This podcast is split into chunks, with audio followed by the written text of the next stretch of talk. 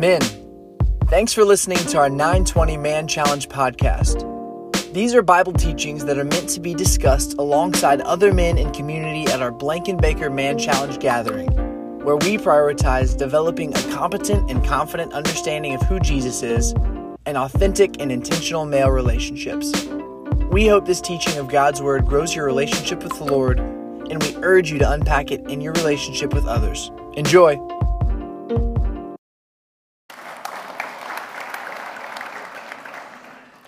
We come today to the final section of the Sermon on the Mount. And beginning with verse 21 of chapter 7 of Matthew, there is a disturbing paragraph. And I, I need you to wipe the sleep from your eyes and to sit up straight because this is really important. Matthew 7 21, 22, and 23. Not everyone who says to me, Lord, Lord, will enter the kingdom of heaven, but only the one who does the will of my Father who is in heaven. Many will say to me on that day, Lord, Lord, did we not prophesy in your name? And in your name drive out demons, and in your name perform many miracles? Then I will tell them plainly, I never knew you. Away from me, you evildoer. Now, this is a little frightening. This is a passage of Scripture that can create some uncertainty and doubt about our salvation. These men on Judgment Day anticipated being saved. I mean, they had prophesied, preached, they had performed miracles, helped people, and they had done uh, marvelous works in the name of the Lord. Yet Jesus would say, I never knew you, depart from me. Now, this kind of shakes our confidence a little bit. How do we know this is not us? We think we're saved, we think we're going to heaven, but what if we stand before God and He says, Well, I never knew you? Now, I think it helps to consider the following observations. Now, these are not biblical principles that I'm introducing to you today. These are going to be my observations about this passage until we get to the final one. The first one is this God wants us to be confident of our salvation, but not overconfident. Uh, basketball coaches would understand this delicate balance. If a team gets overconfident, they get complacent and sloppy and lack intensity. If a team lacks confidence and they're fearful, they play defensively and tentatively and they play not to lose. To play with reckless abandon, there has to be this balance of confidence in what we're doing, but not overconfidence. Uh, Ronnie mentioned I've been married for 56 years, and I'm very confident in my marriage. I mean, I'm not going to get a divorce. My wife is not going to divorce me next week. And uh, that's one of the great things about being married a long time. You have this assurance. You know that when you go home at the end of the day, there's somebody there to meet you to whom you are the most important person in the world. But my wife doesn't want me to get overconfident and uh, take her for granted and talk about concubines and pulpit, I guess.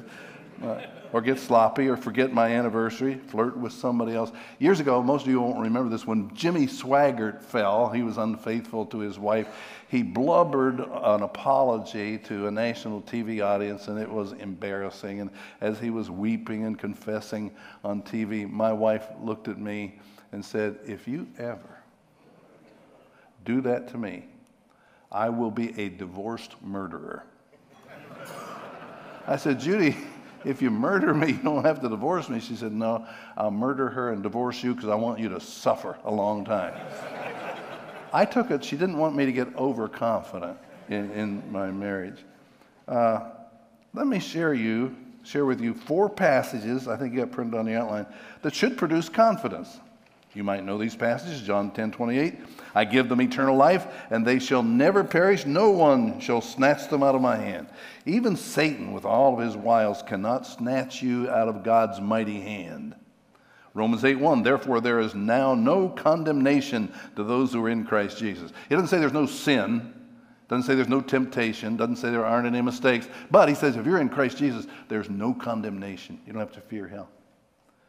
Uh, 1 John 5 13, I write these things to you who believe in the name of the Son of God, so that you may know, you may know that you have eternal life. God wants us to be confident that we're going to heaven. And Ephesians 2 8 and 9, it is by grace You have been saved through faith. This is not from yourselves, it's the gift of God, not by works, so that no one can boast. Our salvation is not dependent on our earning it. Have we been good enough to go to heaven? No, it's a gift that God gives to us. He is not an Indian giver. So we say, I'm going to heaven because I put my trust not in me, but I put my trust in Jesus' work for me on the cross. Uh, Evangelist Paul Little used to put it like this You line a thousand people up along the shore of the Pacific Ocean, you tell them all to swim to Hawaii, how many would make it? Nobody. The doggy paddler might go 20 yards, and the Olympic swimmer might go 20 miles, but nobody's powerful enough to swim all the way to Hawaii. But if a cruise ship came along and a benevolent captain threw out a life ring and said, I'll give a free trip to Hawaii to anybody who climb on board, who's going to make it to Hawaii? The person who's humble enough to say, I can't make it on my own. I'm going to trust the captain. That's Christianity. We're saying, I am trusting Jesus Christ. I put my faith in him and I'm climbing on board. And uh, it, it is by grace that you're saved through faith. But God doesn't want us to be overconfident of our salvation, lest we become careless and hardened in the Christian life. Here are some verses that stimulate vigilance. Luke 9:62 Jesus said, No one who puts his hand to the plow and looks back is fit for service in the kingdom of God. The plowman picks a point at the end of the field and goes straight toward it, lest there be kinks in the road, so don't look back. 1 Corinthians 15, 2. By this gospel you are saved if you hold firmly to the word that I preached to you, otherwise you believed in vain. Hebrews 10:26.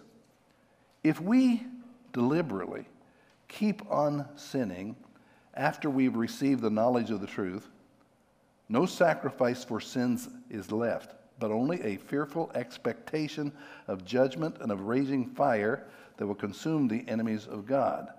Now notice he doesn't say if we sin after we become a Christian. He doesn't even say if we deliberately sin after we become a Christian. He said if you deliberately just keep on sinning and sinning and sinning, eventually your conscience gets seared and your heart gets hard and, and you or drift away from God.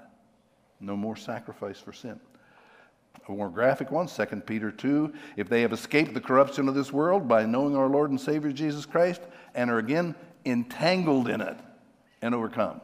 Again, this if you sin, but if you get you go all the way back to your former way of life and you uh, become addicted again and you get entangled in it and you can't overcome it, they are worse off at the end than they were at the beginning. It would have been better for them not to have known the way of righteousness than to have known it and turned their backs on the sacred commandment that was passed on to them. Of them the proverbs are true. A dog returns to its vomit, and a sow that is washed returns to her wallowing in the mud. Now, the only way I can interpret these almost conflicting verses of Scripture is God wants us to be very confident of our salvation, but He doesn't want us to quit and be overconfident.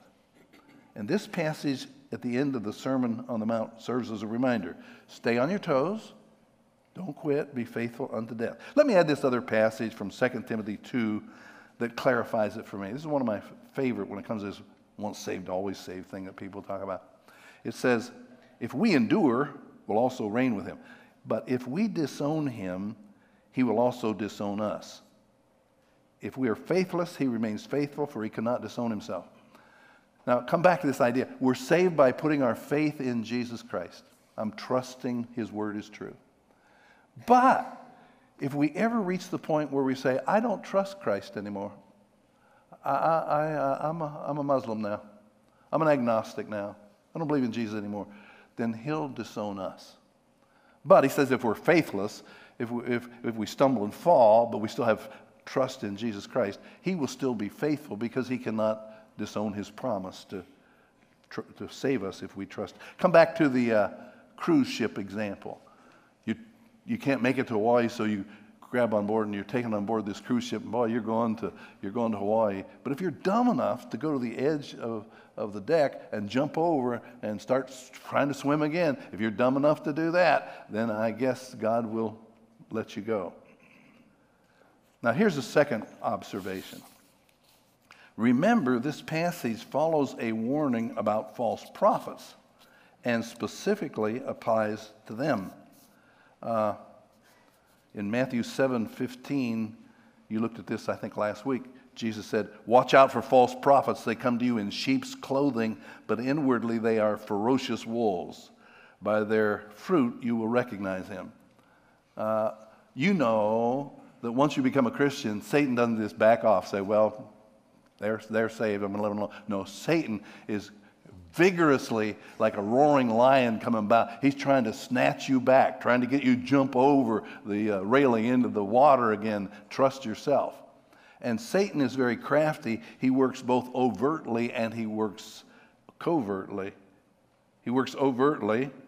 He sometimes flaunts his temptation and parades hedonism, tempts you with unabashed immorality, drugs, affairs, pornography, indulgence in the good life. I saw an advertisement on a billboard on I-65 for a uh, adult bookstore, and it's called The Lion's Den. You seen that ad? And Satan's overtly, he's a roaring lion wanting to devour you. Sometimes Satan's very upfront about the darkness that he tries to get us to go back into, blatant. But he also works covertly.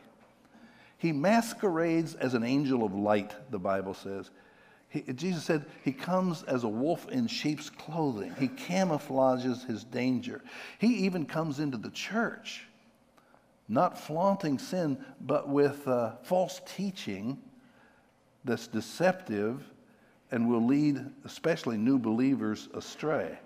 They're she- wolves in sheep's clothing. They look like a pastor, they sound like a Bible teacher. They've got a theological degree. They quote the Bible. But he says, inwardly, they're ferocious wolves. They're going to suck you out of the kingdom of God.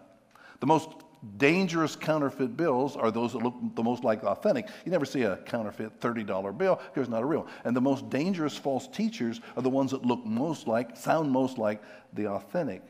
And we're told repeatedly in Scripture to watch out for false prophets be perceptive, particularly the Bible says, in the last days, many false prophets will come and deceive many, even deceiving some of the elect. In fact, Second, Thessalonians 2 talks about the coming Antichrist, and he will uh, imitate Jesus, and he will quote Scripture, and he will be able to perform some pretty special spectacular miracles, and he will lead many people astray. That's why the Bible says, don't believe every spirit. You test the spirits to see whether they're from God, lest you get sucked in by that uh, wolf in sheep's clothing.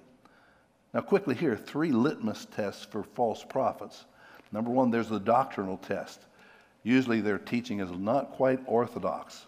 They're going to teach salvation by works, or Jesus is not really equal with God, or there's an inspired book addition to the Bible, or there's a leader in addition to Jesus. Doctrinal test. The second is the behavioral tests. Their lifestyle is unholy. Now, no leader, Christian leader is perfect. We all have feet of clay. But often the false prophets behind the scenes are guilty of either flagrant immorality or extravagance and greed. They're, they're living in luxury and their ego's out of control. And the third test is a test of fruitfulness. What do they produce? You'll, you'll be, if you're, you're alert, most false prophets don't convert non Christians to Jesus Christ. Most false prophets prey on those who are already Christians, young, naive, and they suck them into their cult. Now, read Matthew 7 again in light of the false prophets that Jesus just been talking about. I want you to circle two words in your minds. Not everyone who says to me, Lord, Lord, will enter the kingdom of heaven, but only the one who does the will of my Father who is in heaven. Many will say on that day, Lord, did, Lord, Lord, did. Circle that word did in your mind. Did we not prophesy in your name, and in your name drive out demons, and in your name perform many miracles? And then I will tell them plainly, I never knew you. Away from me, you evildoers. That's the second word I want you to kind of circle. The first word, when it comes to salvation, is Lord, think about all the things we did. We did this, we did that, we've earned salvation. Well, yeah, we, we, our lifestyle wasn't exactly, but we did so many other things. We kind of earned uh, excursion into the world on occasion. Look at all the things we did. You see, they're, they're trusting not in Jesus Christ's death on the cross, but they're trusting in their own works. And the second is the word evildoers. In their personal lives, there was this hypocrisy big contrast between what they were preaching and how they were living. I, am almost hesitant to bring this up, but I was a big fan of Ravi Zacharias. And uh, my daughter in law, Kelly, Ravi Zacharias was her favorite preacher. She got a husband as a preacher and her father in law as a preacher.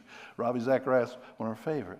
I mean, this guy, great apologist, great lessons on radio, respected uh, nationwide, worldwide. But at the end of his ministry, there were some rumors that Ravi Zacharias was behind the scenes living in gross immorality. And then after he died, his board of directors came out with a confession. They'd done an investigation, and Ravi Zacharias uh, had massage parlors and was going the women at the massage parlor admitted that he was asking for sexual favors and being unfaithful to his wife. And it's devastating to all of us to hear that.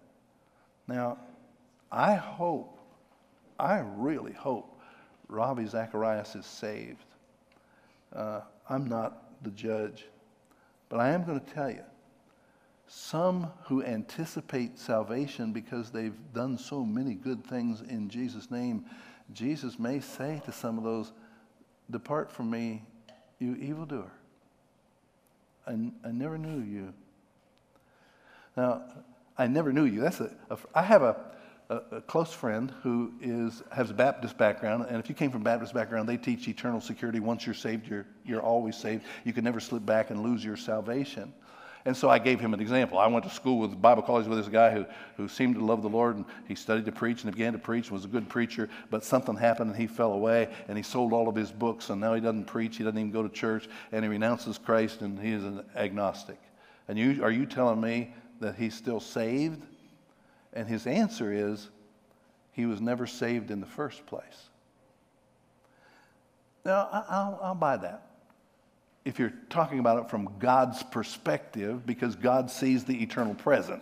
And I don't think God writes people's names in the Lamb's Book of Life and then gets an eraser out when they fall. He knows in advance. And that is why Jesus is saying, Look, your name's never in the Lamb's Book of Life. I, I, I never knew you because he sees uh, the, the total lifestyle. All right, let's go to the third one. Judgment Day is going to produce some surprises. Some who anticipate being saved will be condemned. Did we, they expect to be saved? And they weren't, Matthew 7. Some who feel unworthy are going to be saved and rewarded in heaven. Matthew 25, there's a long section where Bible says that Jesus will separate the sheep from the goats, and to those on his right hand, the sheep, he will say to them, Come, you blessed of my Father, into the kingdom, because I was hungry and you fed me, I was thirsty, you gave me something to drink, I was naked and you clothed me, I was in prison and you visited me. And they're going to be surprised. They're going to say, we, we, Jesus, we never saw you in that condition. What are you, what, what are you saying? Well, the same as you did it to the least of me, least of these, you did it to me. And they're going to be rewarded and surprised. And then some who are last on earth will be first in heaven. Matthew 20, 16. The first will be last, and the last will be first. I think there are going to be some surprises when we get to heaven as to who's going to be considered the greatest in the kingdom. Uh, we get a little glimpse of that sometimes at the end of a person's life. I mean, Joe Paterno, the coach, football coach at uh, Penn State, I'm from Pennsylvania, he was always an icon in the state, but then at the end of his life, it was disclosed that he was covering over an assistant coach's uh, sexual perversion, and he kind of died in disgrace. Or maybe a more graphic example of what I'm talking about Bill Cosby, the comedian. Everybody thought he was the greatest for decades, and he was uh, in ads, and everybody loved him. But then at the end of his life, there have been some disclosures about his private life, and the last will be first, and the first will be last. There are going to be some shockers like that on Judgment Day. People we thought were saints may be disclosed as scoundrels. People we never noticed are going to be acclaimed as heroes. The Bible says in Luke 12, that which was whispered in secret will be shouted from the housetops. I, I, I read this past week about how Vanderbilt University got its name and uh, why they're called the Vanderbilt Commodores. Cornelius Vanderbilt was a multimillionaire in uh, 1873, worth what would be $223 billion is estimated today. And he gave a $1 million donation and so they, as the largest donation, so they named Vanderbilt after Cornelius Vanderbilt. And he was called, uh, kind of nicknamed the Commodore. So it's been Vanderbilt Commodore. I mean, this guy has his name out there, and he, uh, his, he's kind of the, the mascot. He's got a lot of attention for donating uh, 0.0005% of his income. His name is first, it's up there. You contrast that with my dad, whom almost nobody in this room ever met or ever heard of. And my dad was a blue collar worker, and he scraped to provide for six kids, worked at Talon Zipper Factory, but he loved the Lord, loved the church. And when our one of our preachers skipped town, leaving a lot of unpaid bills. My dad was so concerned the church was going to have a bad reputation in the little community. So my dad goes to the bank and he borrows $2,500 of his own money and pays off all the preacher's bills. And then he takes the second job working in a sawmill to pay it back. I think, I'm not God, I think when we get to heaven, my dad is going to have a greater reward than Cornelius Vanderbilt. God's going to make things right. He sees what's going on behind the scenes. Remember, Jesus looked at the woman who put two mites in the offering plate, said she's given more than everybody. Nobody was noticing her, but God noticed. Now look at this passage in 1 Corinthians 3. By the grace God has given me, I, had a, I laid a foundation as a wise builder, and someone else is building on it, but each one should build with care, for no one can lay any foundation other than the one already laid, which is Jesus Christ. If anyone builds on this foundation using gold, silver, costly stones, there are three kinds of uh, materials that are imperishable gold, silver, costly stones, and then three that are combustible wood, hay, or straw. Their work will be shown for what it is, because the day, judgment day, will bring it to light. It will be revealed with fire. Now, this is not the fire of hell, this is a purifying fire to see what survives. And the purifying fire will test the quality of each person's work. If what he has built survives, the builder will receive a reward. If it is burned up, the builder will suffer loss, but yet will be saved, even though only as one escaping through the flames. Now, this obviously teaches that God is going to reward in heaven the things that are done on earth in His name with the right motive, unselfish spirit, and some of the things that get flaunted and get publicized, they're going to burn up because they were done for egotistical purposes or they were done uh, for selfish reasons. And Judgment Day is going to be kind of day of surprise. I think the mega church preacher, me, uh, who gets a lot of attention on earth, will probably not get nearly the reward of some little country preacher out there who has just faithfully, uh, with whatever talent God has given him, has served behind the scenes. They're going to be acclaimed in heaven, and megachurch preacher may just be as one escaping the flames. Uh, what, what if, when we get to Judgment Day, what if, I'm just saying, what, what if Harry Truman is considered a better president than Abraham Lincoln. Last to be first, first to be last. What if the mother of a special needs child who has to give 24 hours a day, every day, 30, 40 years, caring for this child, nobody notices, she gets more attention than the mother, Michelle Duggar, who had 19 children gets flaunted on TV. In heaven, there are going to be some surprises because God sees all, and He is a just God, and He's going to reward those who diligently seek Him. That's why we try to see from the perspective of God and not the perspective of men. Okay, here's the, the primary lesson for us, and this is from God. Be authentic and build your life on the solid foundation of Jesus Christ and continue to trust in Him. The next section in Matthew 7 reads, Therefore, everyone who hears these words of mine and puts them into practice is like a wise man who builds his house on the rock. The rain came down, the streams rose, the winds blew, beat against that house, yet it did not fall, because it had its foundation on the rock. But everyone who hears these words of mine and does not put them into practice is like a foolish man, built his house on the sand. The rain came down, the streams rose, the winds blew, beat against that house, and it fell with a great crash.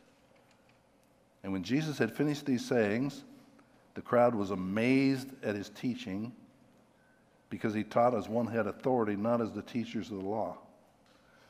Build your life after you become a Christian on a firm foundation. Now, what's the, what's the foundation of your life? Are you building really on the possessions of this world? Are you living for the pleasures of this world? Are you living for the acclaim, the power of this world, the indulgence of this world? Well, none of those things are going to last. That's quicksand. Or you can build on the foundation of Christ and His Word. You make that your priority in life. Uh, the Bible says heaven and earth are going to pass away. My word will never pass away. In Luke 12, Jesus told the parable of the rich farmer. His crops produced abundantly. And he said, What am I going to do with all these crops? He didn't say, I think I can share some with the needy. I think I'll uh, uh, give some to the church. No, he said, I know what I'll do. I'll tear down all my warehouses. I'll build bigger warehouses. And I'll store up as much as I can. And then I'll retire. And I'll say, Boy, you can eat, drink, and be merry because you have the good life. And God said to him, You fool. Tonight you're going to die then who are all going to get all these things? Are, are, you, are you building barns that are bigger and bigger on this earth when you're going to leave them all behind? Here are the foundation eternal truths that I try to build my life on. God created me. I'm not an evolutionary accident. God designed me, and I have a purpose in life. I am a sinner, and I am in need of a Savior. I'm in need of forgiveness, and Jesus Christ is my Savior. He's the Son of God who died for my sins and rose from the dead to prove that I can do it through his power. And I have the assurance of eternal life. My citizenship is not on this earth. My citizenship primarily is in heaven. And my purpose on earth is to glorify God and to take as many people to heaven with me as I can. Look at 1 Timothy 6, 17 to 19. Command those who are rich in this present world. That's everybody in this room. If you've ever traveled to a third world country, you're rich compared to them. Command those who are rich not to be arrogant, nor to put their hope in wealth, which is so uncertain. Put your hope in God, who richly provides you with everything for your enjoyment. You're, supposed to enjoy the things that God has given and say, This is great, I know it, but I'm not putting my trust in them. Command them to do good, to be rich in good deeds, to be generous, willing to share. In this way, they will lay up treasure for themselves as a firm foundation for the coming age, so that they may take hold of the life that is truly life. Change your priorities, grow into them as a Christian. All of a sudden, possessions don't matter as much, popularity doesn't matter as much, your golf score doesn't matter as much. Because your citizenship is in heaven. You're just going to be here a short time, living eternity for heaven. Now, that's important, he says, because storms are going to come to test the quality of your workmanship. Storms come to every life. The rain falls on the just and the unjust. The storms don't have the same intensity. Some are just little disturbing rain showers, and others are hurricanes that contain flood warnings. And storms don't hit everyone the same way. Some of you go through life and you don't have many storms. And other people go through life one storm after another. But every life has storms. Uh, the storms are going to come to you. I saw Eric Wood out here coming in. Eric, life seemed to be going good. I watched him play football at the University of Louisville, started at center from the time, all, all conference, gets drafted by the Buffalo Bills, all pro, life's good. Then all of a sudden the storm came. Career ending injury to his neck. Now, is his life built on sand? If sports all it is for him, he's going to fall apart. But his life, said, there's something more important than football.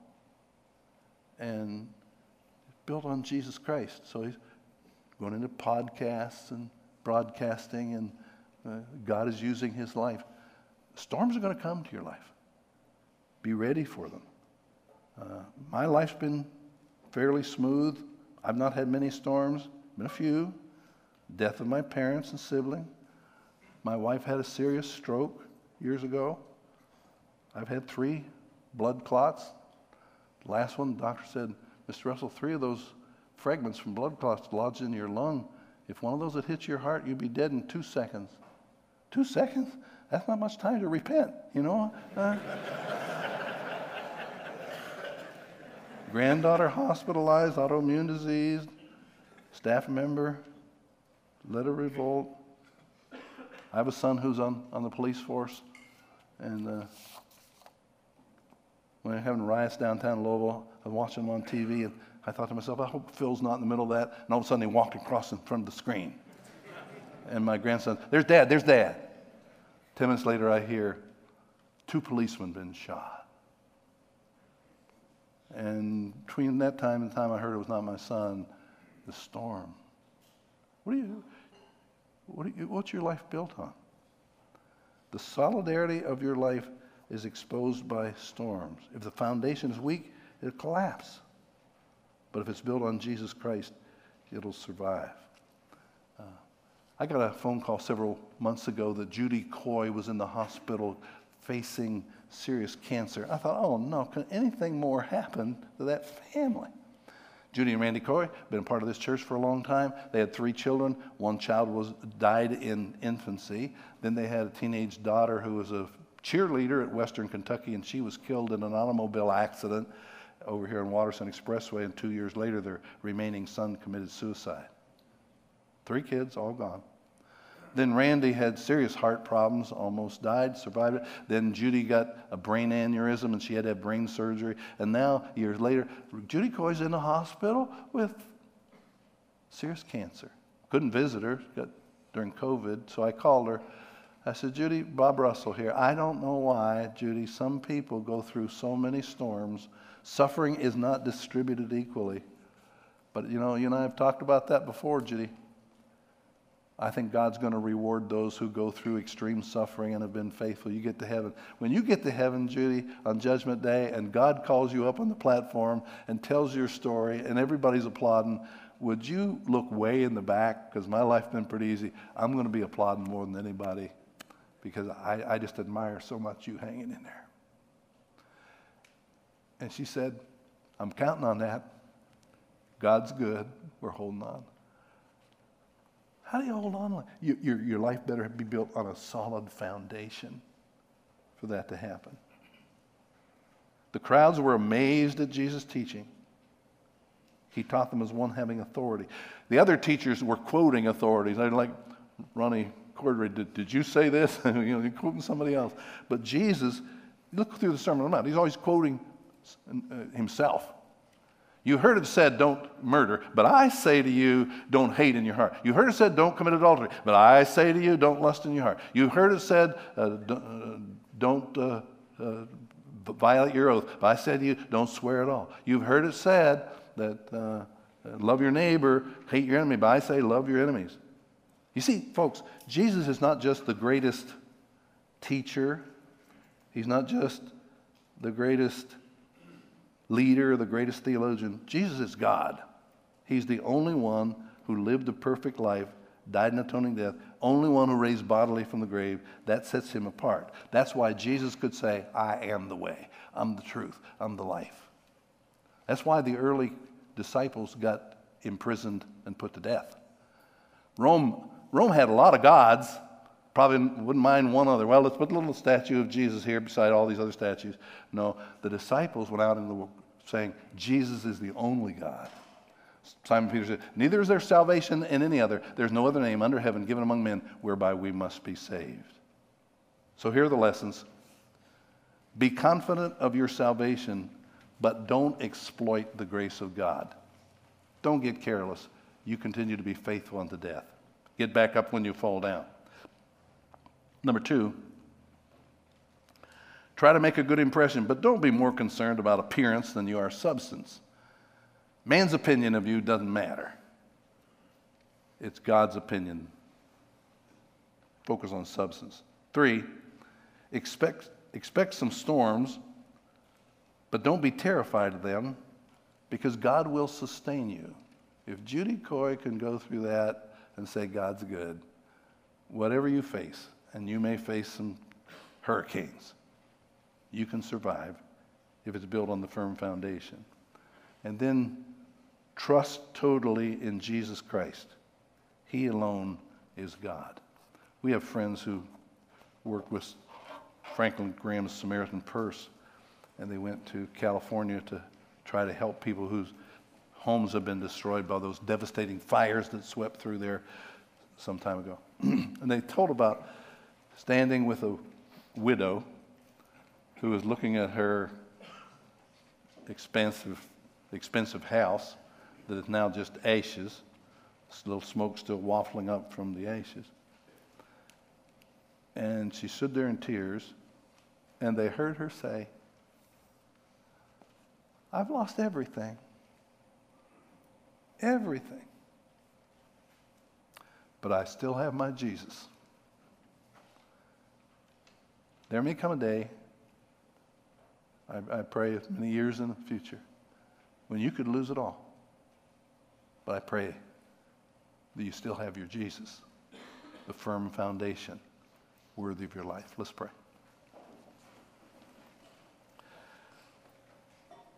Thank you, God, for these men trying to be your people. We're aware that Satan, like a roaring lion, is seeking to get us to jump ship and go back into the world. Help us to be determined today to be faithful unto death, that we might receive the crown of life. We pray in Christ's name. Amen. Thanks for listening to this week's Bible teaching from Man Challenge at the Blankenbaker campus of Southeast Christian Church. For more information on how to get involved, reach out to us via the email address in our podcast description or find us on social media.